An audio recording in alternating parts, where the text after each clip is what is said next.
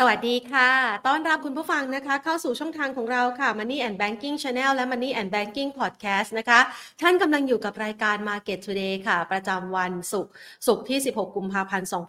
2567 นะคะ เป็นวันศุกร์ส่งท้ายของสัปดาห์ค่ะ แล้วก็บรรยากาศการซื้อขายในช่วงท้ายตลาดนะคะ ท้ายตลาดคือท้ายตลาดสัปดาห์นี้เนี่ยนะคะเริ่มมีปัจจัยเชิงบวกเกี่ยวกับการลงทุนในหุ้นที่ได้รับอานิสงส์จากการอุปโภคบริโภคภายในประเทศนะคะ เดี๋ยวเราจะมาเจาะลึกในเรื่องนี้กันนะคะ ว่าเราจะไปเสาะหาหุ้นที่น่าสนใจกับการอ้างอิงการเติบโต หรือว่าการฟื้นตัวของเศรษฐกิจภายในประเทศ มีโอกาสได้มากน้อยแค่ไหนนะคะ ในขณะเดียวกันค่ะ ภาพของการลงทุนนะคะในช่วงสัปดาห์ที่ผ่านมา อย่างที่เรารายงานกันไปสัปดาห์นี้เนี่ยมีทั้งตัวเลขเงินเฟ้อนะคะ จากฝากฝั่งสหรัฐ ในขณะเดียวกันก็มีตัวเลขยอดค้าปลีกด้วย เงินเฟ้อออกมาช่วงต้นสัปดาห์ ปรากฏว่าสูงกว่าที่ตลาดคาดการเอาไว้ กดดันทำให้แรงขายในสินทรัพย์เสี่ยงต่างๆนะคะซึ่งเป็นคู่ตรงข้ามกับเงินดอลลาร์สหรัฐนั้นมีแรงขายอย่างต่อเนื่องปรับตัวลดลงมา แต่ขณะเดียวกันค่ะเมื่อวานที่ผ่านมานะคะ ก็มีเฟดบางสาขาที่ออกมาให้ความคิดเห็นกับเรื่องดังกล่าว ระบุบอกว่าเงินเฟ้อเนี่ยถึงแม้ว่ามันจะมีการเร่งตัวขึ้นมาในช่วงเวลาสั้นๆ หรือว่าอาจจะมากกว่าที่ตลาดคาดการเอาไว้ แต่สิ่งเหล่านั้นเนี่ยมันไม่ได้เปลี่ยนแปลงมุมมองของเฟดนะคะ ยังคงมองว่าแนวโน้มของอัตราเงินเฟ้อนั้นจะชะลอตัวแบบค่อยเป็นค่อยไป แล้วก็จะนำไปสู่แผนในเรื่องของการปรับเปลี่ยนนโยบายนะคะ การใช้อัตราดอกเบี้ยควบคุมเงินเฟ้ออย่างร้อนแรงในช่วงที่ผ่านมาด้วย ซึ่งต่อจากนี้ค่ะถ้าหากว่าเรามองไปในเรื่องของการส่งสัญญาณ หรือแม้กระทั่งมุมมองเกี่ยวกับทิศทางอัตราดอกเบี้ยนโยบายของสหรัฐนะคะ ต้องไปจับสัญญาณกันอีกครั้งหนึ่งในช่วงสักประมาณต้นเดือนมีนาคม ที่ทางด้านของคุณเจอโรมพาวเวลเอง ประธานธนาคารกลางสหรัฐหรือว่าเฟดนะคะ น่าจะมีการออกมาให้มุมมองให้ความคิดเห็นเกี่ยวกับเรื่องนี้อีกครั้งหนึ่งด้วยนะคะซึ่งก็เป็นประเด็นหนึ่งละค่ะที่ช่วยทำให้ตลาดนะคะ แล้วก็สินทรัพย์ต่างๆ นั้นเริ่มมีการฟื้นคืนกลับ ในขณะที่เมื่อวานนี้มีการเปิดเผยตัวเลขนะคะที่เป็นออยอดค้าปลีกนะคะที่ปรับตัวลดลงกว่าที่ตลาดคาดการเอาไว้ ประเด็นดังกล่าวก็เลยส่งเสริมทำให้เริ่มมีแรงซื้อกลับเข้ามานะคะ ส่วนวันนี้ในตลาดโซนเอเชียก็รอจับตาเกี่ยวกับเรื่องของการฟื้นตัวของเศรษฐกิจจีนแล้วค่ะ หลังจากที่มีรายงานนะคะ ตลาดในโซนเอเชีย อย่างนิเคอีเนี่ยยังคงเดินหน้านะคะ ทดสอบนิวไฮอย่างต่อเนื่อง ถึงแม้ว่าจะมีการเปิดเผยตัวเลข GDP ออกมาไม่ค่อยน่าพึงพอใจสักเท่าไหร่ สะท้อนถึงภาวะเศรษฐกิจที่เข้าสู่ภาวะถดถอยเชิงเทคนิคนะคะ ซึ่งณปัจจุบันเนี่ยถ้าหากว่าเห็นภาพในลักษณะดังกล่าวไม่ใช่แค่ญี่ปุ่นประเทศเดียวนะคะ ทางด้านของอังกฤษเองก็เผชิญปัญหานี้ด้วยเช่นเดียวกัน แต่ญี่ปุ่นเนี่ยเป็นที่จับตามอง เพราะว่าเขาสูญเสียตำแหน่งมหาอำนาจด้านเศรษฐกิจอันดับที่ 3 ไปให้ทางด้านของเยอรมนีแล้วนะคะ และเยอรมนีเองณปัจจุบันก็ใช่ว่าเศรษฐกิจแข็งแกร่งนะเผชิญกับทศวรรษที่ท้าทายเหมือนกันคำว่าทศวรรษที่ท้าทายของเยอรมนีก็คือว่า ณ ปัจจุบันเนี่ยมันมีปัญหาเรื่องของอสังหาริมทรัพย์เชิงพาณิชย์นะคะ ในเยอรมนีที่ถูกแรงขาย หรือแม้กระทั่งเรื่องของธนาคารบางธนาคารที่ประสบปัญหาการปล่อยกู้ให้กับกลุ่มธุรกิจดังกล่าวนะคะ ก็อันนี้ก็เป็นที่น่าจับตามองแล้วค่ะ ส่วนทางด้านของตลาดเอเชียวันนี้มีภาพนะคะของกองทุนที่เข้าไปซื้อหุ้นในกลุ่มเทค ก็เลยทำให้ฮ่องกงเนี่ยปรับตัวได้อย่างคึกคัก เพียงแต่ว่าตลาดหุ้นไทยเนี่ยนะคะ ได้รับอันนี้ส่งจากผลประกอบการของบริษัทจดทะเบียนค่ะไล่มานะคะตั้งแต่ข้างนอกนะคะยันเข้ามาข้างในนะคะ ผลประกอบการของบริษัทจดทะเบียนที่ทำให้นักลงทุนนั้นกลับมาซื้อขายกันคึกคักอีกครั้งก็นำโดย CP Extra เมื่อวานนี้นะคะ ที่รายงานผลประกอบการออกมามากกว่าที่ตลาดคาดการเอาไว้ ในขณะเดียวกันวันนี้ทางด้านของปตทก็มีการรายงานนะคะกำไรสุทธิที่ออกมาค่อนข้างดีด้วย ดังนั้นค่ะก็เลยเป็นภาพหนึ่งที่ผลักดันทำให้มีแรงซื้อกลับเข้ามานะคะ ดังนั้นเรามาดูกันค่ะสำหรับครึ่งเช้าที่ผ่านมานะคะ ตลาดหุ้นไทยมีจังหวะของการปรับตัวขึ้นไปเกือบเกือบ10 จุดนะคะ แต่สุดท้ายแล้วก็มีแรงไล่ขายทำกำไรลงมานะคะ โดยตลาดหุ้นไทยไปทดสอบนะคะ ระดับสูงสุดของวันเนี่ยอยู่ที่ 1,397 จุดโดยประมาณ ก่อนที่จะมีการปรับตัวลดลงมานะคะมาเหลือตอนเที่ยงเนี่ยบวกเพียงแค่ 0.10 จุดเท่านั้น มาปิดตลาดภาคเที่ยงที่ระดับ 1,387.37 จุดค่ะ ด้วยมูลค่าการซื้อขาย 22,982 ล้านบาทนะคะสัปดาห์นี้อาจจะเงียบเหงาไปเพราะว่าตลาดหุ้นจีนปิดทำการ พี่ใหญ่เขาปิดทำการนะคะ แต่เดี๋ยวจะกลับมาเปิดทำการในสัปดาห์หน้ากันแล้ว ส่วนทางด้านของห้าอันดับทรัพย์ที่มีความเคลื่อนไหวค่ะเดลต้านะคะเป็นตัวที่ผลักดันทำให้ตลาดหุ้นนะคะ เรียกว่าถ่วงดีกว่านะคะ ไม่ให้ไปไหนได้ไกลมากนัก วันนี้มีแรงขายออกมา 4.91%ปรับลดลงไปนะคะ ปตทขยับเพิ่มขึ้น 2.88% KTB ขยับเพิ่มขึ้น 1.29% AOT ปรับลดลง 0.39%และ CPO ขยับเพิ่มขึ้น 0.46%ค่ะ เอาละงั้นเรามาประเมินนะคะ ภาพรวมการลงทุนต่อจากนี้ดีกว่าค่ะ ในช่วงที่สัปดาห์หน้า เดี๋ยวเราจะต้องมาลุ้นตัวเลขเศรษฐกิจนะคะ ในฝากฝั่งที่สภาพัฒน์จะมีการถแถลงตัวเลขที่เป็น GDP จริง ๆ ออกมาด้วยนะคะ จะมีมุมมองในเชิงบวกเชิงลบอย่างไรต่อการลงทุนนะคะ พูดคุยกันกับคุณอาภาพรแสวงพักนุ่มในการบริหารฝ่ายวิจัยหลักทรัพย์จากทางด้านของ DBS Vicker ประเทศไทยค่ะ สวัสดีค่ะพี่ใหม่ค่ะ สวัสดีค่ะ ค่ะพี่ใหม่ค่ะ สัปดาห์นี้เนี่ยเรามีความผันผวนเกิดขึ้นในตลาดหุ้นไทยนะคะเบี่ยงตามตัวเลขเศรษฐกิจสหรัฐเลยนะคะ เรามองยังไงบ้างคะ เอาสัปดาห์นี้ก่อนแล้วกันค่ะ สัปดาห์นี้นี่เป็นสัปดาห์ที่เอ่อคนเก่งกำไรนี่เรียกว่ายากนะ เพราะว่าในแต่ละวันเนี่ยแกว่งขึ้นลง ก็ไม่ได้สูงมาก แล้วก็มีการเรียกว่าซื้อขายย้ายกลุ่มกันเรียกว่าวันต่อวันเลยทีเดียวนะคะก็ก็ถือเป็นอะไรที่ยากแล้วก็มูลค่าซื้อขายก็ไม่ได้เยอะ เนื่องจากว่าหลายหลายตลาดในภูมิภาคก็ปิดทำการเนาะในเทศกาลตรุษจีน อาทิตย์หน้านี่แหละ ถึงจะมาดูกันอีกทีหนึ่งว่าหลังจากจีน แล้วก็หมดเรื่องเทศกาลไปแล้วเนี่ยจะเป็นยังไง เพราะจริงๆแล้วในสัปดาห์นี้เนี่ยเมื่อวันที่ 12 ที่ผ่านมาเนี่ย MSCI ก็มีการทำ quarterly review ของรอบเดือนกุมภานะเขามีการถอดหุ้นจีนออกจากอินเด็กซ์เนี่ยไปถึงประมาณ 66 ตัว ทีนี้ต้องรอดูว่าหลังจากที่จีนเปิดเทรดแล้วเนี่ยจะเป็นยังไง ส่วนบ้านเราเองก็ต้องมาดูเรื่องของตัวเลขเศรษฐกิจที่สภาพัฒน์จะประกาศวันจันทร์ค่ะค่ะ ซึ่งเราก็คงจะต้องรอจับตานะคะว่าตัวเลขออกมาชะลอตัวอย่างที่ฝากฝั่งของกระทรวงคลังเนี่ยเปิดเผยออกมาไหมหรือว่าแบงก์ชาติเปิดเผยออกมาไหมใช่ไหมคะเรามองตัวเลขเศรษฐกิจตัวไหนที่เป็นตัวสำคัญที่ตลาดจับตาในครั้งนี้คะ ในครั้งนี้เนี่ยก็จะมีไตรมาสสี่เนี่ยจะมีเรื่องของตัวภาคท่องเที่ยวนะแล้วก็ในส่วนของตัวสินค้าคงคลัง เพราะว่าอย่างไตรมาสสามเนี่ยตัว GDP บ้านเราเนี่ยถูกถ่วงด้วยสินค้าคงคลังค่อนข้างเยอะ Q4 เนี่ยที่ทั้ง สสคเอง หรือว่าแบงค์ชาติเองเนี่ยทำตัวเลขลดลงเนี่ย อันนี้อาจจะเกี่ยวข้องกับเรื่องอสินค้าคงคลังด้วยหรือไม่เนี่ยเราก็ต้องจับตาดูในรายละเอียดนะคะ ส่วนท่องเที่ยวเนี่ยเราเราเห็นเห็นเห็นตัวเลขจากแบงค์ชาติก็พอจะเข้าใจว่า ตัวเนี้ยก็เป็นตัวสำคัญอันหนึ่งที่ทำให้ GDP ไตรมาสสี่เนี่ยอาจจะต่ำกว่าที่คาดไว้ เพราะว่าถึงแม้จำนวนนักเที่ยวต่างชาตินะคะเข้ามา 28 ล้านคนปีที่แล้วเนี่ยตรงไปตามเป้า แต่ปรากฏว่ายอดใช้จ่ายต่อหัวเนี่ยต่ำกว่าต่ำกว่าที่คิดเอาไว้นะต่อใช้จ่ายต่อหัวเนี่ยอยู่แค่ประมาณ4 0 0 0 0 4 2 0 0 0จากภาวะปกติก่อนโควิดเนี่ย ประมาณห้าหมื่นกว่าหกหมื่นค่ะ อันนี้ก็เลยเป็นตัวที่ชุด แล้วก็ในส่วนของการลงทุนการให้จ่ายภาครัฐเนี่ยมันต่ำอยู่แล้วละเพราะว่างบประมาณปีหกเจ็ดยังไม่เรียบร้อยค่ะค่ะก็อาจจะต้องไปเจาะลึกนะคะ ในรายภาคอุตสาหกรรม หรือแม้กระทั่งเรื่องของอการจับจ่ายใช้สอยที่เกิดขึ้นในช่วงที่ผ่านมาด้วยนะคะ แต่ถ้าหากว่าเราไปดูค่ะ พี่ใหม่เมื่อวานนี้เนี่ยวันสุดท้าย Easy e-receive นะคะ พอจะเห็นสัญญาณที่เขาไปใช้จ่ายกันคึกคักเนี่ยพ อจะมีลุ้นผลักดันต่อไหมคะ หรือว่าจริงๆ แล้วมันก็เป็นธรรมชาติใช้ช่วงโค้งสุดท้ายแบบนี้ เพราะว่าตั้งแต่เริ่มโครงการมาเราก็คาดหวังค่อนข้างเยอะแต่มันยังดูซึมๆอยู่อะค่ะ ค่ะ ก็เออเรียกว่าถ้าดูจากบรรยากาศโดยรวมอาจจะไม่ได้คึกคักมาก เท่ากับที่คาดไว้เหมือนกันนะคะ เพราะว่าอันนี้คือสำรวจจากคนรอบๆตัวหลาย ๆ คนเนี่ย ไม่ได้ไปใช้ หรือว่าใช้ใช้ไม่ครบห้าหมื่นนะคะ ก็คือเรียกว่าคนมีความระมัดระวังการใช้จ่ายกันมากขึ้นค่ะ แล้วก็อีกอันนึงเรื่องโมเมนตัมเราคิดว่าในส่วนของการจับจ่ายใช้สอยเนี่ย หลังจากที่ใช้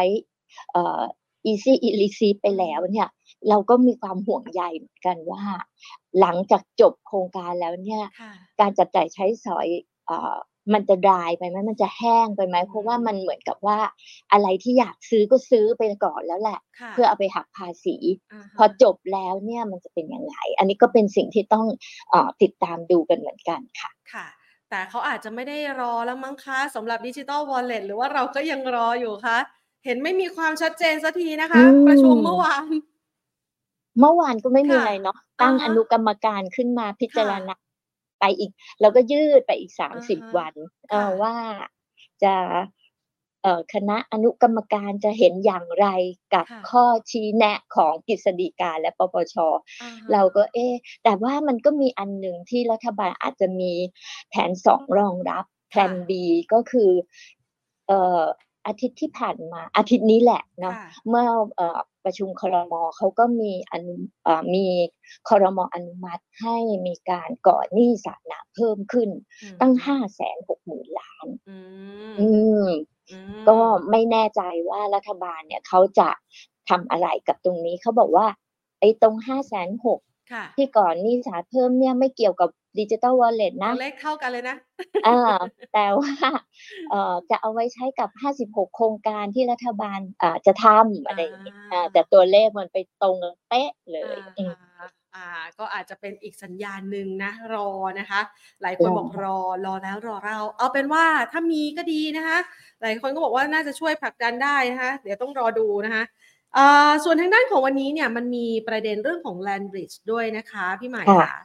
ค่ะเห็นบอกว่าเตรียมอนุมัติโครงการต่างๆแล้วนะคะ เรามองอันนี้เกิดขึ้นเร็วไหมคะ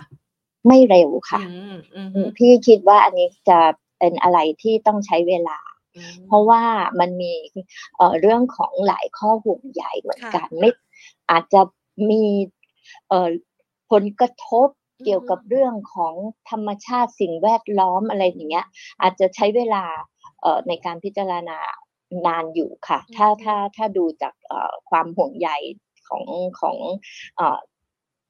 ฝ่ายต่างอืมๆที่ที่เกี่ยวกับตัวแรนบิดและที่สำคัญเลยเนี่ย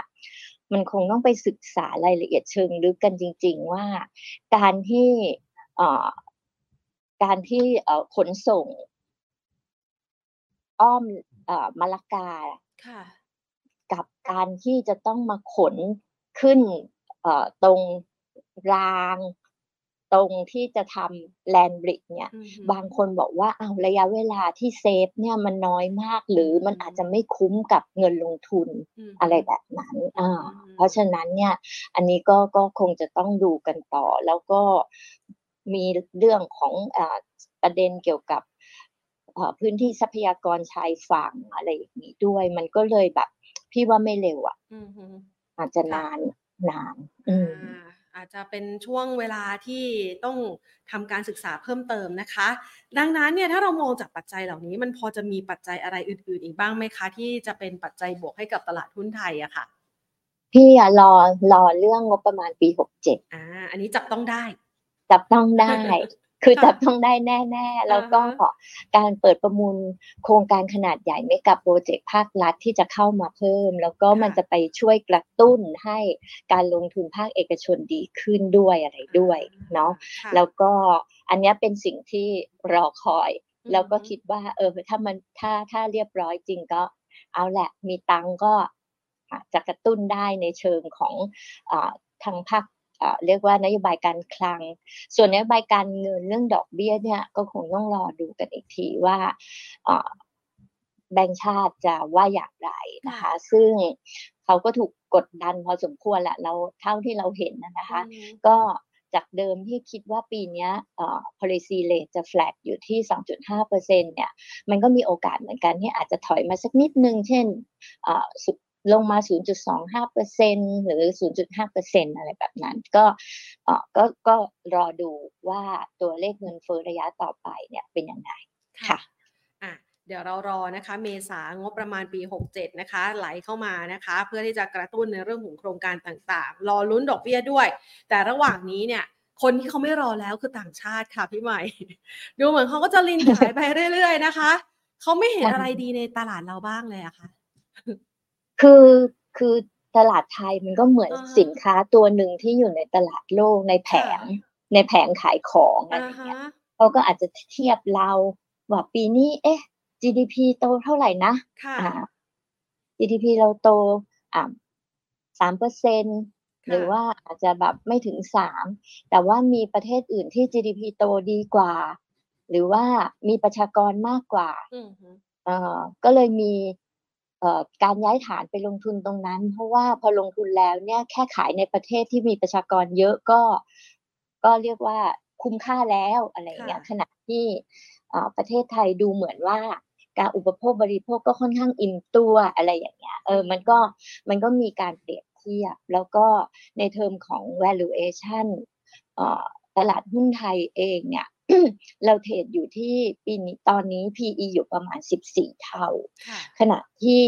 หลายตลาดในภูมิภาคเนี่ยเทรดที่ PE ต่ำกว่าอืมเนาะโดยเฉลี่ยของภูมิภาคเอเชียเนี่ยก็ PE อยู่ประมาณ 12 12 เท่ากว่า ซึ่งซึ่งเราก็ถือว่าแพงกว่าเขานิดนึงเหมือนกัน Dividend Yield อาจจะไม่ต่างกันมากของเรากับของเฉลี่ยของภูมิภาคก็ประมาณ 3.5-3.6%ค่ะ ค่ะอะ นะคะ ก็อาจจะทำให้เราอาจจะมีเสน่ห์น้อยไปหน่อยนะเพราะว่าช่วงนี้ก็มีหลายตลาดร้อนแรงนะคะ หลายประเทศเศรษฐกิจที่เติบโตได้เป็นอย่างดีนะคะ แต่อย่างน้อยเนี่ยนะคะ ณตอนนี้เนี่ยเราเริ่มเห็นสัญญาณหนึ่งค่ะพี่ใหม่สัญญาณเรื่องของการที่มีผลประกอบการของบริษัทจดทะเบียน เมื่อวานนี้เนี่ยนำมาทางด้านของ CP Extra วันนี้มีปตทด้วยนะคะ อันนี้พอค่ะจะเป็นสัญญาณหนึ่งได้ไหมคะ ที่อาจจะเป็นข่าวดีเชิงบวกเกี่ยวกับเรื่องของการฟื้นตัวของเศรษฐกิจไทยอะค่ะ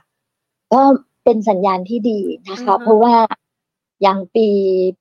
ปีที่ผ่านมาเนี่ย เราคิดว่ากำไรตลาดหุ้นไทยเนี่ยคงโตไม่เยอะค่ะอาจจะโตแบบเลขหลักเดียวน้อยๆเลย แต่พอมาปีนี้เนี่ยจากที่นักวิเคราะห์ประมาณการเนี่ยก็เอ่อมีการเติบโตดีขึ้น ถ้าอยู่ถ้าดูจากตัว Bloomberg Consensus เนี่ยเอ่อปีนี้เนี่ยประมาณการว่าเอ่อ กำไรตลาดหุ้นไทยจะโต 17%แต่ถ้าเป็นทาง DBS เรามองเราจะ conservative มากกว่าหน่อย ก็จะอยู่ที่ประมาณ 13-14%ก็คือโตดีขึ้นจากปีที่แล้ว อันนี้ก็ถือว่าเป็นหนึ่งใน catalyst เหมือนกันว่า หลังจากที่ผ่านพ้นเรื่องที่ไม่ค่อยดี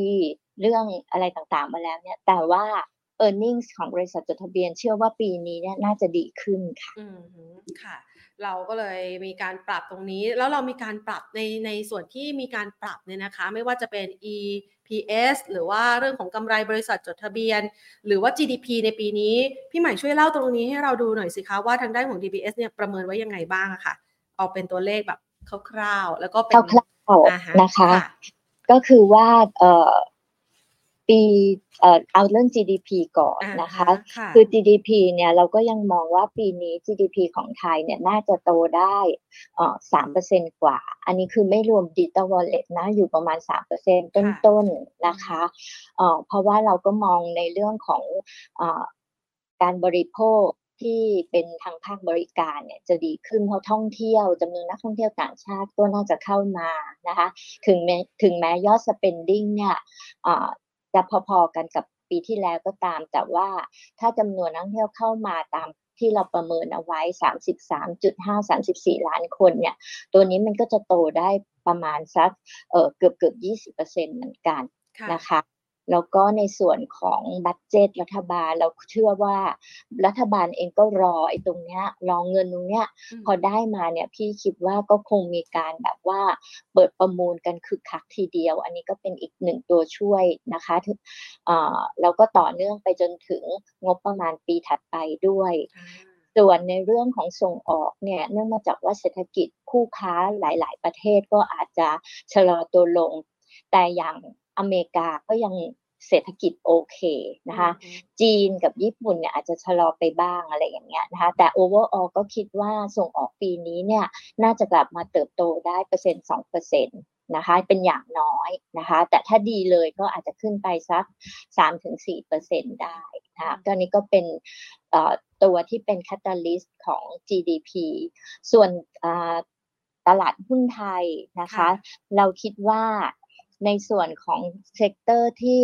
เอ่อกำไรน่าจะเติบโตดีขึ้นก็คือพวกเอ่อเกี่ยวกับอุปโภคบริโภคนี่แหละอืม commerce นะคะ อันเนี้ยน่าจะโตเป็นเลขสองหลักได้ แล้วก็ในส่วนของตัวกลุ่มพลังงานนะคะ กลุ่มพลังงานเนี่ย ถ้าราคาน้ำมันอยู่ตรงเนี้ยประมาณ 80 เหรียญเฉลี่ยเนี่ย ก็จะไม่ฉุด แต่ก็ไม่ไม่ดันก็คือทรงๆคืออันนี้ก็จะนิ่งๆนะคะ ตัวโรงพยาบาลยังโตต่อนะคะ แล้วก็ปิโตเคมีคอลโรงไฟฟ้า จะเป็นอะไรที่ น่าจะพลิกฟื้นกลับขึ้นมาดีขึ้นได้ในปีนี้นะคะ โดยเบ็ดเสร็จโดยรวมเราก็เลยมองว่ากำไรตลาดหุ้นไทยเนี่ยปีนี้ก็ก็จะเติบโตได้เป็นเลขสองหลัก ส่วน sector ที่เราค่อนข้างห่วงใยนิดนึงนะคะ ก็คือตัว property เพราะว่าเราดูแล้วยอด ยอดขายยอดโอนเนี่ยมันก็ค่อนข้างจะน้อยโดยเฉพาะ property ที่ราคาต่ำกว่า 3 ล้านเนี่ยก็จะถูกปฏิเสธสินเชื่อหรือว่ากู้ยากแบงค์เขาระวังเยอะอะไรแบบนี้ก็ก็เป็นกลุ่มที่ท้าทายแล้วก็โดยเฉพาะในส่วนของออฟฟิศเนี่ยก็ค่อนข้าง oversupply นะคะกลุ่มแบงก์เราคิดว่ากำไรโตน้อยนะคะปีนี้ก็กำไรอาจจะโตแค่เลขหลักเดียว หลังจากปีที่แล้วโตก้าวกระโดดไปแล้วค่ะ ค่ะอะเราพอจะได้เห็นภาพนะคะ แต่ละอุตสาหกรรมที่กำลังจะฟื้นตัว ซึ่งก็เลยเป็นที่มานะคะ อยากจะได้ภาพนะคะของการไปเลือก top pickที่เกี่ยวข้องนะคะกับกำลังซื้อภายในประเทศการฟื้นตัวของเศรษฐกิจภายในประเทศ หรือว่าเป็น domestic play เนี่ยแหละค่ะ เลยอยากจะปรึกษาพี่ใหม่นะคะว่าเราพอจะเห็นตัวไหนที่พอจะมาใช้ในการสร้างพอร์ตการลงทุนให้กับเราได้บ้างคะ ถ้าเราเน้น domestic play เลยเนี่ยมันมีหลาย sector อย่างตัวกลุ่มค้าปลีกเนี่ยก็ถือว่าอิงกับ domestic play เยอะถึงแม้ว่าเขาจะไปเปิดสาขาในเซล MB บ้างนะคะ แต่ว่าก็ยังเป็น contribution ที่น้อย ตัวเด่นเนี่ยเราก็จะดูเป็นตัว CPO กับ CPN นะคะ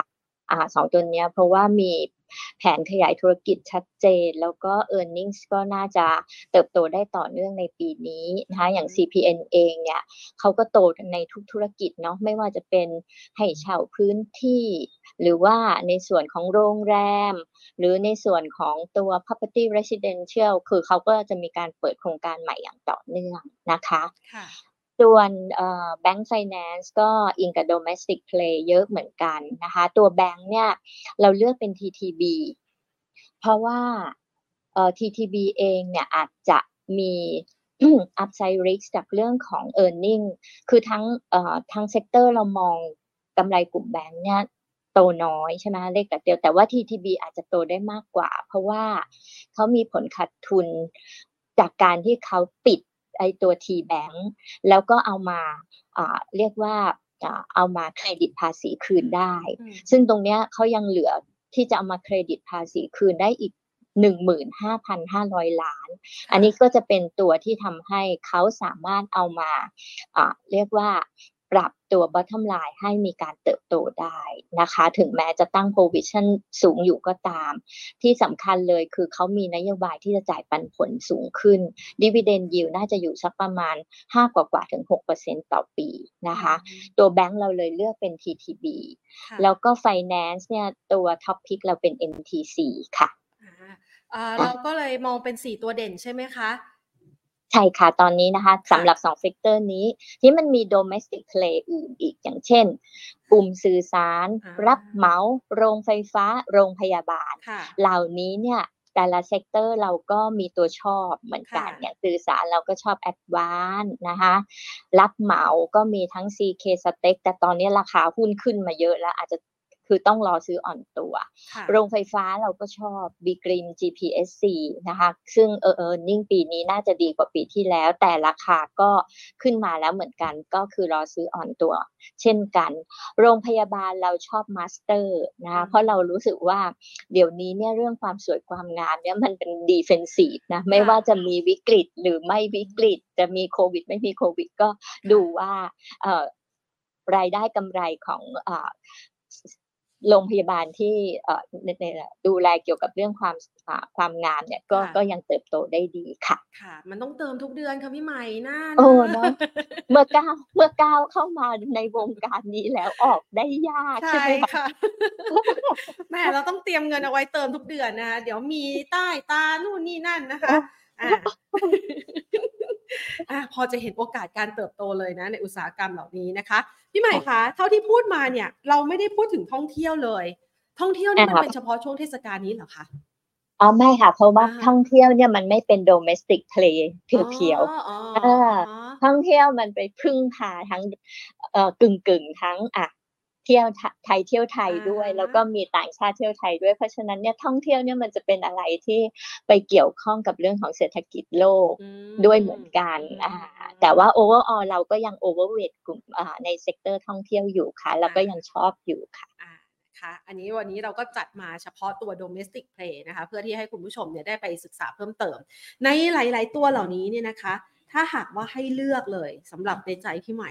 ตัวที่ต้องมีเอาสักสามตัวก็ได้ สักสามตัวที่ต้องมีเลย มันคือตัวไหนบ้างคะพี่จะเลือก CPN ตัวที่หนึ่งอ่าฮะนะคะค่ะค่ะ แล้วก็ Master ตัวที่สองค่ะ แล้วก็ TTB ตัวที่สาม TTB อ่าให้คุณผู้ชมนะคะ ได้จดไปจะได้ไปคัดเลือกนะคะ จังหวะการลงทุน ตอนนี้เนี่ยในแต่ละตัวเราสามารถซื้อได้เลยไหมคะ หรือว่าเราต้องรอจังหวะในการย่อตัวของราคาเขาสักหน่อยคะคือถ้ารอตลาดเนี่ยก็ก็ได้เหมือนกันนะคะอืมหรือเราอาจจะซื้อไปสักเอ่อสักไม้หนึ่งอะไรเงี้ยค่ะสมมติเราจะแบ่งซื้อเป็นสามไม้สี่ไม้ แล้วก็จะซื้อตรงนี้สักไม้หนึ่งอะไรเงี้ยที่เหลืออาจจะเราดูภาวะตลาด นะคะ ก็คือภาวะตลาดเนี่ยอืมถ้าเราดูภาพรวมก็ตอนนี้ก็ลุ้นให้ทะลุพันสี่เนาะเราก็ยืนให้ได้ค่ะคือถ้าสมมุติว่าเป็นอย่างนั้นเนี่ยมันก็จะมีโอกาสไปต่อพันสี่ร้อยี่สิบพันหรือไปใกล้ๆพันสี่สี่สิบห้าสิบอะไรเงี้ยอืมแต่ถ้าพันสี่ยังไปไม่ถึงหรือถึงแล้วยืนไม่ได้เนี่ย มันก็มีโอกาสจะจะลงมาที่พันสามแปดสิบ หรือพันสามร้อยห้าสิบอีกรอบหนึ่งเหมือนกัน เพราะฉะนั้นเนี่ยเอ่อตรงพันสี่เนี่ยมันเป็นอะไรเป็นจุดวัดใจอะเราเราต้องรู้ว่าจะได้ไม่ได้ค่ะอืมค่ะ แต่ว่าตรงนี้เนี่ยถ้าฟังดูช่วงนี้ส่วนใหญ่ก็ปิดดาวไซด์ไปแล้วใช่ไหมคะเออถ้าก็ยังไม่เชิงสัทีเดียวอ๋อเออเพราะว่าค่ะจริง ๆ แล้วตอนนี้เนี่ยอินเด็กซ์ที่เทรดอยู่นะตอนเนี้ยก็ยังต่ำกว่าเส้นค่าเฉลี่ย10 วันอยู่อืมเพราะฉะนั้นถ้าหลุดลงไปเอ่อ ถึงพันสามร้อยแปดสิบเนี่ย อันนั้นก็คือแบบเริ่มเป็นลบละ ภาพจะเป็นลบมากขึ้นละ คือถ้าภาพจะเป็นบวกดีๆเนี่ยต้องยืนเหนือพันสี่ให้ได้ค่ะ ค่ะอะงั้นก็เป็นภาพหนึ่งนะคะ ที่ให้คุณผู้ชมนะคะ ได้นำไปใช้ในการที่จะประเมินแล้วก็จัดพอร์ตการลงทุนด้วยนะคะงั้นมาดูเรื่องของการลงทุนนะคะคำถามจากคุณผู้ชมกันบ้างนนะคะ ที่ส่งเข้ามา พูดคุยกันนะคะ คุณผู้ชมบอกว่าถ้าเราไปดูแนวโน้มของ KTB ในกลุ่มธนาคารเนี่ย ก่อนหน้านี้เขาเป็นดาวเด่นเลยนะคะ เขารับแอปเป่าตังค์ใช่ไหมคะ ขายใช่สค่ะลงสลาก มาวันนี้ราคาลงมาแบบนี้ยังน่าสนใจอยู่ไหมคะ ที่ว่าราคาสิบห้าบาทกว่านี่น่าสนนะอืมเพราะว่าเออหนึ่งคือลงมาเยอะพอสมควร อันที่สองเนี่ย ถ้าเราดูแล้วเนี่ย ณราคาตรงนี้เนี่ยพี่ขอดูดิวิเดนอยู่นิดนึงรู้สึกว่า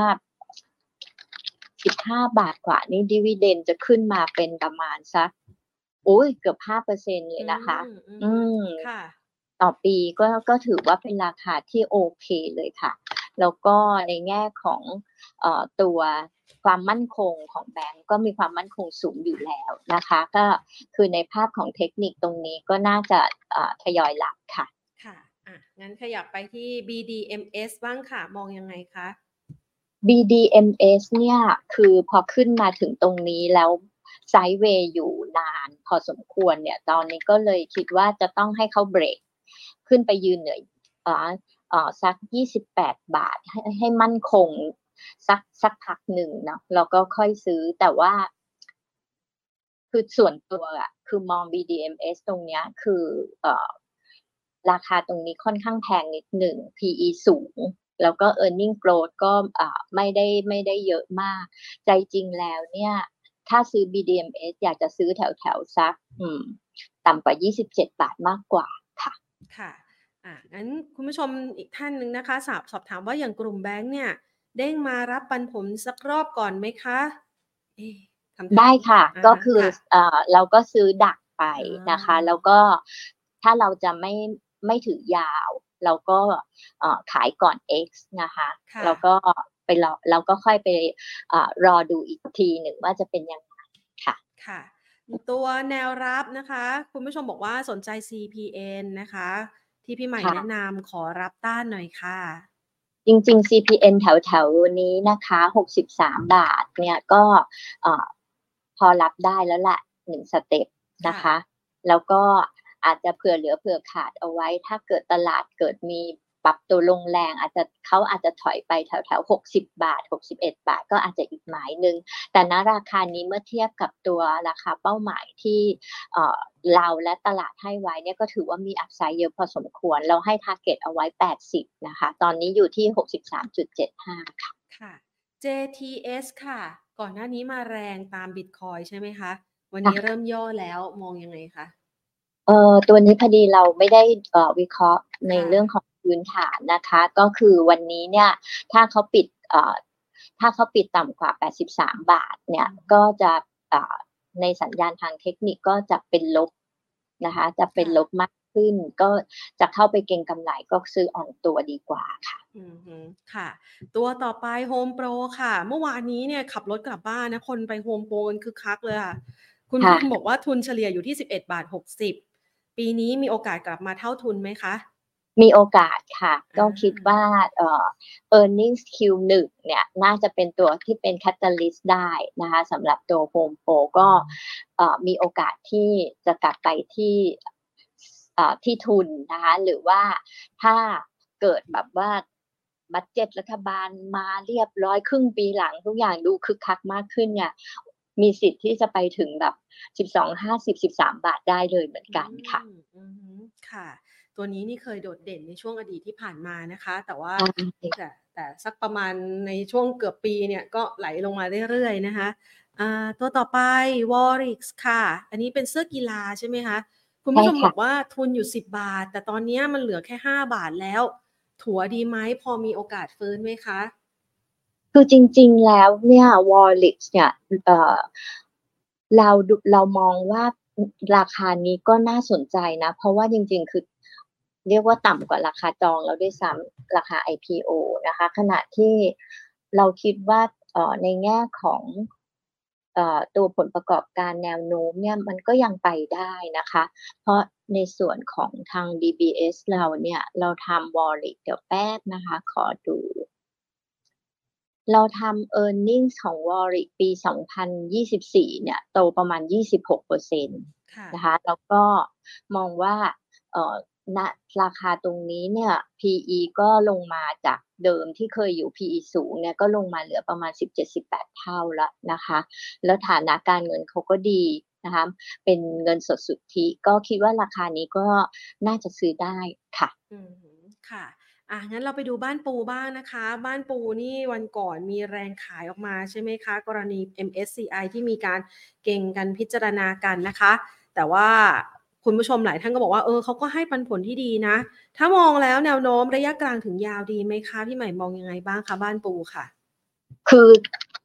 ในส่วนของธุรกิจถ่านหินเนี่ยมันยังอ่อนแอ แต่ตัวเขาเองก็พยายามปรับตัว ด้วยการที่แบบ เอ่อชิปไปทำพวกโรงไฟฟ้ามากขึ้นนะคะ แล้วก็เราก็คิดว่ามันก็จะค่อยๆเห็นผลในระยะต่อไป เรื่องของตัวผลประกอบการเนี่ยนะคะ มันก็จะเนื่องจากเขาเป็นแบบพลังงานอะเนาะมันก็จะมีเหวี่ยงมีมีค่อนข้างเหวี่ยงก็เหมือนกลุ่มพลังงานทั่วไป commodities นะคะ แต่ว่าถ้าเรามาดูในเทอมของตัว valuation เนี่ย ราคาหุ้นตรงเนี้ยก็ถือว่า ทั้ง PE ทั้ง price to book เนี่ยก็ลงมาต่ำมากนะ ตอนนี้เทรดที่ price to book แค่ 0.4 0.5 เท่า ปันผลก็อยู่ประมาณสัก 5%ต่อปี พี่ก็คิดว่า อืม ราคาลงมาขนาดนี้แล้วเนี่ยก็ก็น่าจะซื้อได้ค่ะ ค่ะ คุณผู้ชมบอกว่า เมื่อสักครู่นี้นะคะ ที่แนะนำเรื่องของ KTV ไป คุณผู้ชมบอกว่า ซื้อปุ๊บล่วงปั๊บตลอดล่วงปั๊บเลยใช่ไหมคะเอ็นดูนะคะอ่างั้นดูตัวนี้กันบ้าง BEC ค่ะ เริ่มสะสมได้หรือยังคะ BE BEC เอาตอนก่อนหน้านี้อ๋อเขาขานรับพี่ยุทธน่ะ คุณสรยุทธนะคะกลับมาทำข่าวตอนนี้เขาเลิกคิดกันไปแล้วเหรอคะ อันนี้พี่ไม่ได้ดูนานเลยนะอ่าเดี๋ยวพี่จะขอไปสำรวจในคอนเซนแซสหน่อยสิเขามีค่ะคนดูไหมนะคะอ่าราแป๊คาบไหลลง ราคาลงมา ลึกอยู่นะ ไหลมาลึกเลยนะเนี่ยค่ะอืม โอ้คอนเซนแซสเขาก็ ส่วนใหญ่จะเป็นโฮนะอ๋อเอ่อ target price เอ่อเฉลี่ยอยู่ประมาณห้าบาทสี่สิบนะคะเอ่อเขาคือคือความโดดเด่นเนี่ยอืม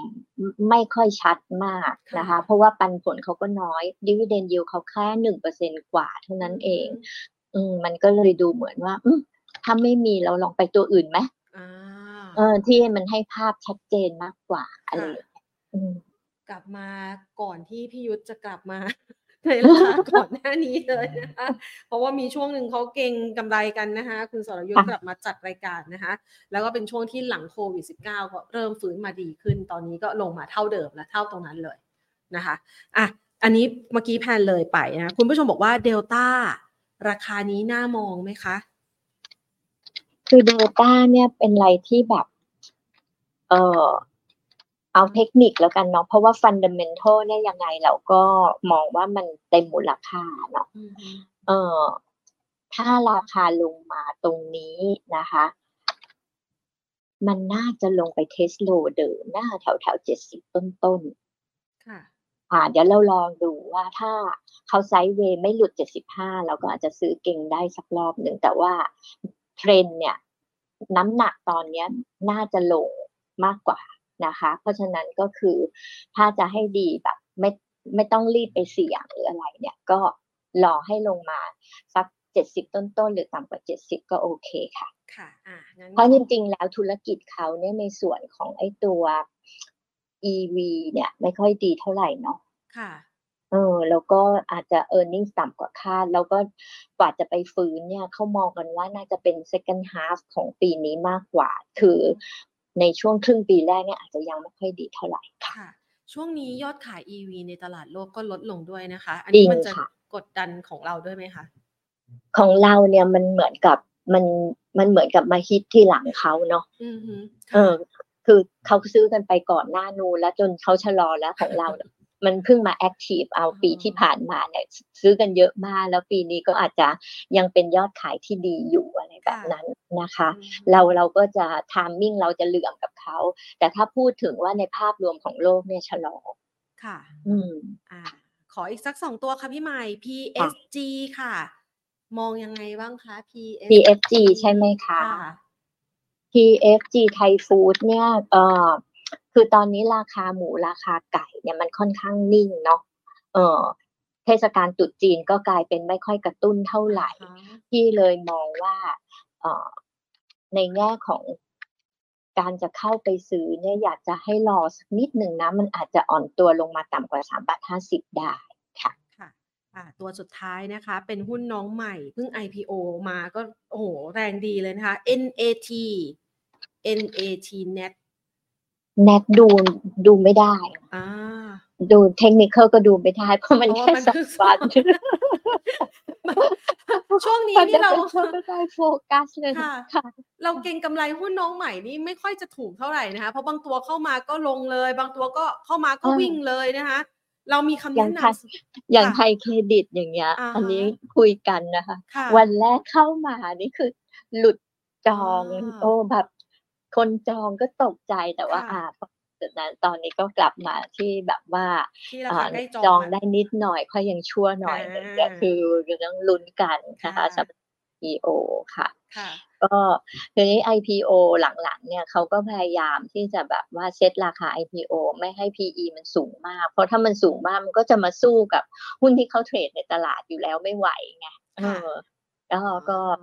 ก็ก็จะเป็นอีกอันหนึ่งที่เออน่าจะช่วยให้คนที่จอง IPO เนี่ยใจชื้นขึ้นมาได้บ้าง คืออย่าเซต IPO แพงเกินไปถ้าแพงไปไม่ไหวภาวะตลาดก็ไม่ค่อยเอื้อด้วยค่ะค่ะ อ่านะคะ ช่วงนี้ก็หลาย ๆ คนก็อาจจะแบบรู้สึกว่ากังวลใจนะคะเวลาลงทุนในหุ้นน้องใหม่นะคะถ้าหากตัวไหนแบบมาถึงแล้วต่ำกว่าจองก็อาจจะรู้สึกกังวลนิดนึง แต่ก็อาจจะค่ะต้องให้โอกาสนะเพราะว่าหลาย ๆ ตัวนะคะที่เข้ามามันอาจจะมีจังหวะคนที่ยังไม่ได้ซื้อได้เข้าไปเก็บของแล้วราคาก็วิ่งกลับคืนมาในช่วงระยะเวลาหลังก็อาจเป็นได้นะคะพี่ใหม่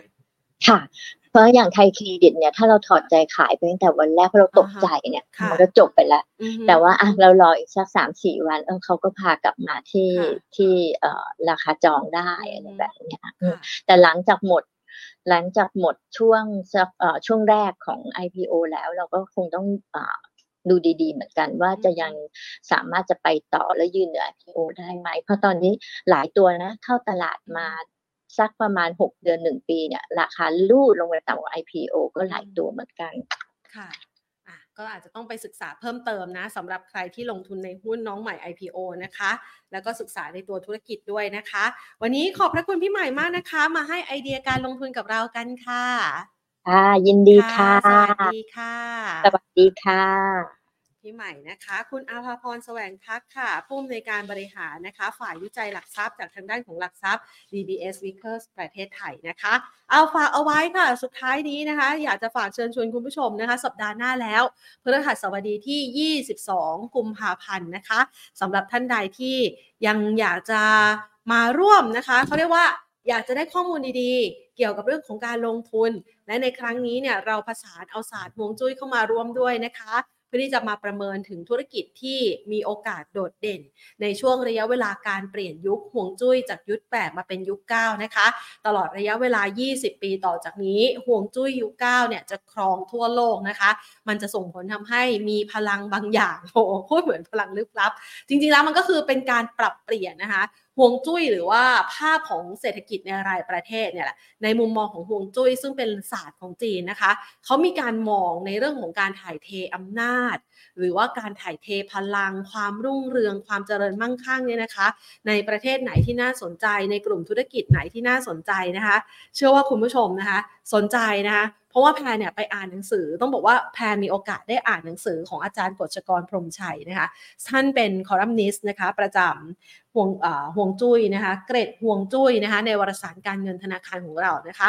เขียนง่ายเขียนเขียนเนี่ยเรื่องเรื่องยากๆเนี่ยให้อ่านง่ายนะคะ อ่านได้ง่ายเข้าใจได้ง่ายนะคะ แล้วก็สามารถที่จะร้อยเรียงนะคะ จับเอาประเด็นเศรษฐกิจต่างๆเนี่ยถึงการเปลี่ยนผ่านนะคะมาประสานกับศาสตร์ต่าง โดยเฉพาะอย่างยิ่งศาสตร์ฮวงจุ้ยเนี่ยนะคะ เพื่อบอกเล่าถึงความรุ่งเรืองและความมั่งคั่งในอนาคตที่จะเกิดขึ้นได้นะคะ เราก็เลยเอาเรื่องนี้เนี่ยมาพูดคุยกันในงานสัมมนาของเราด้วย ไม่เพียงเท่านี้มันเป็นการต้อนรับปีมังกร ซึ่งเป็นปีแรกของการเปลี่ยนผ่านฮวงจุ้ยนะคะ แล้วเราก็ยังมีเรื่องของการจัดพอร์ตด้วยค่ะ จัดพอร์ตการลงทุนนะคะ เพื่อที่จะเอาใจคุณผู้ชมนะคะ สายลงทุนอย่างเราๆเนี่ยแหละเชื่อว่าหลายคนบอกว่าปี 2 ปีที่ผ่านมาตลาดหุ้นไทยเนี่ยเดินลง เรียกว่าไหลลงมานะคะ จากระดับสูงลงมาสู่ระดับล่างแบบนี้นะคะ จะหวังในเรื่องของการจะขึ้นจากสูงจากที่ราบเนี่ยขึ้นไปสู่พื้นที่ที่สูงกว่านี้ หรือว่าดัชนีที่สูงกว่านี้นะคะจะมีโอกาสการลงทุนได้อย่างไรนะคะ ก็อยากจะเชิญชวนคุณผู้ชมค่ะ มาร่วมงานสัมมนาในครั้งนี้กับเรากันนะคะ งานสัมมนานี้นะคะก็จะมีทั้งพี่เปียกค่ะ คุณนทวัฒน์อ้นรัตน์นะคะ จากทางด้านของ CGS International คุณกรพัฒน์วรเชษค่ะ จากกรุงศรีพัฒนาสิน คุณสรพลวีระเมธีกุลนะคะ จากหลักทรัพย์กสิกรไทยนะคะมาให้มุมมองการลงทุนที่น่าสนใจกับเรากันนะคะ เพียงคุณผู้ชมค่ะ สแกน QR code เข้ามานะคะ แล้วก็มาร่วมงานสัมมนากับเรากันลงทะเบียนด้วยนะคะ เพราะว่าในงานนี้เนี่ยไม่ใช่แค่มาฟังกันเฉย เรามีของจากวิทยากรนะคะ ที่จะมาแจกกันด้วยนะคะ แล้วก็มีเรียกว่าของรางวัลให้มาร่วมสนุกกันนะคะ สามารถสแกนลงทะเบียนที่หน้าจอนี้นะคะ แล้วก็มาร่วมฟังกันได้ตั้งแต่บ่ายสองที่สยามพารากอนชั้น 4 นะคะ ในโซน n e ็ t นั่นเองนะคะ เอาละถ้าคุณผู้ชมสนใจนะ มาเจอกันได้นะคะแพนรอเจออยู่นะคะ วันพฤหัสบดีนะคะ แล้วหลาย ๆ ท่านนะคะ ในที่นี้ก็สนใจเรื่องของการลงทุนในคริปโตเคอเรนซีด้วยใช่ไหมคะ อะคุณอากิระบอกว่าช่วงนี้เงินไหลเข้า เข้าตลาดคริปโตเสาร์อาทิตย์สังเกต เทรดมาตั้งแต่ต้นปีขึ้นตลอดไม่มีลงเลย ช่วงนี้มันอยู่ในภาวะโฟโมคำว่าโฟโมคืออะไรนะโฟโมก็คือว่ามันเกิดความกลัวของนักลงทุนในตลาดนะคะที่รู้สึกว่าอาจจะตกลดหรือเปล่า เขาวิ่งขึ้นของมันต้องมีนะ เหมือนกับภาวะที่มันปรับตัวเพิ่มขึ้นในช่วงที่ผ่านมานะคะ ขึ้นไปเท่าไหร่คะ หกหมื่นแปดเกือบเจ็ดหมื่นนะคะไอ้จุดสูงสุดคราวที่แล้วเนี่ยของคริปโตเคอร์เรนซีหรือว่าบิตคอยน์เชื่อว่าหลาย ๆ คนเนี่ยยังรู้สึกเจ็บกับช่วงเวลานั้นนะคะ แต่เราก็มีงานสัมมนานะคะที่มาพูดคุยถึงแนวโน้มการลงทุนในคริปโตเคอร์เรนซีตั้งแต่ช่วงสักประมาณตุลาคมของปีที่แล้วนะะก่อนที่ราคามันจะขึ้นมาถึงระดับนี้ ตั้งแต่สัมมนาของเราเนี่ยราคาตอนนั้นอยู่ที่ 25,000เองนะคะ วันนี้มาเท่าไหร่ละ2 5 2 0 0 จาก 25,000 เป็น 52,000นะคะและจาก 52,000 นี้นะะมันจะมีจังหวะการเคลื่อนไหวอะไร สปอยก่อนเลย เดือนนี้เราคุยเรื่องหุ้น คุยเรื่องห่วงจุ้ยนะคะเดือนหน้าใครสายคริปโต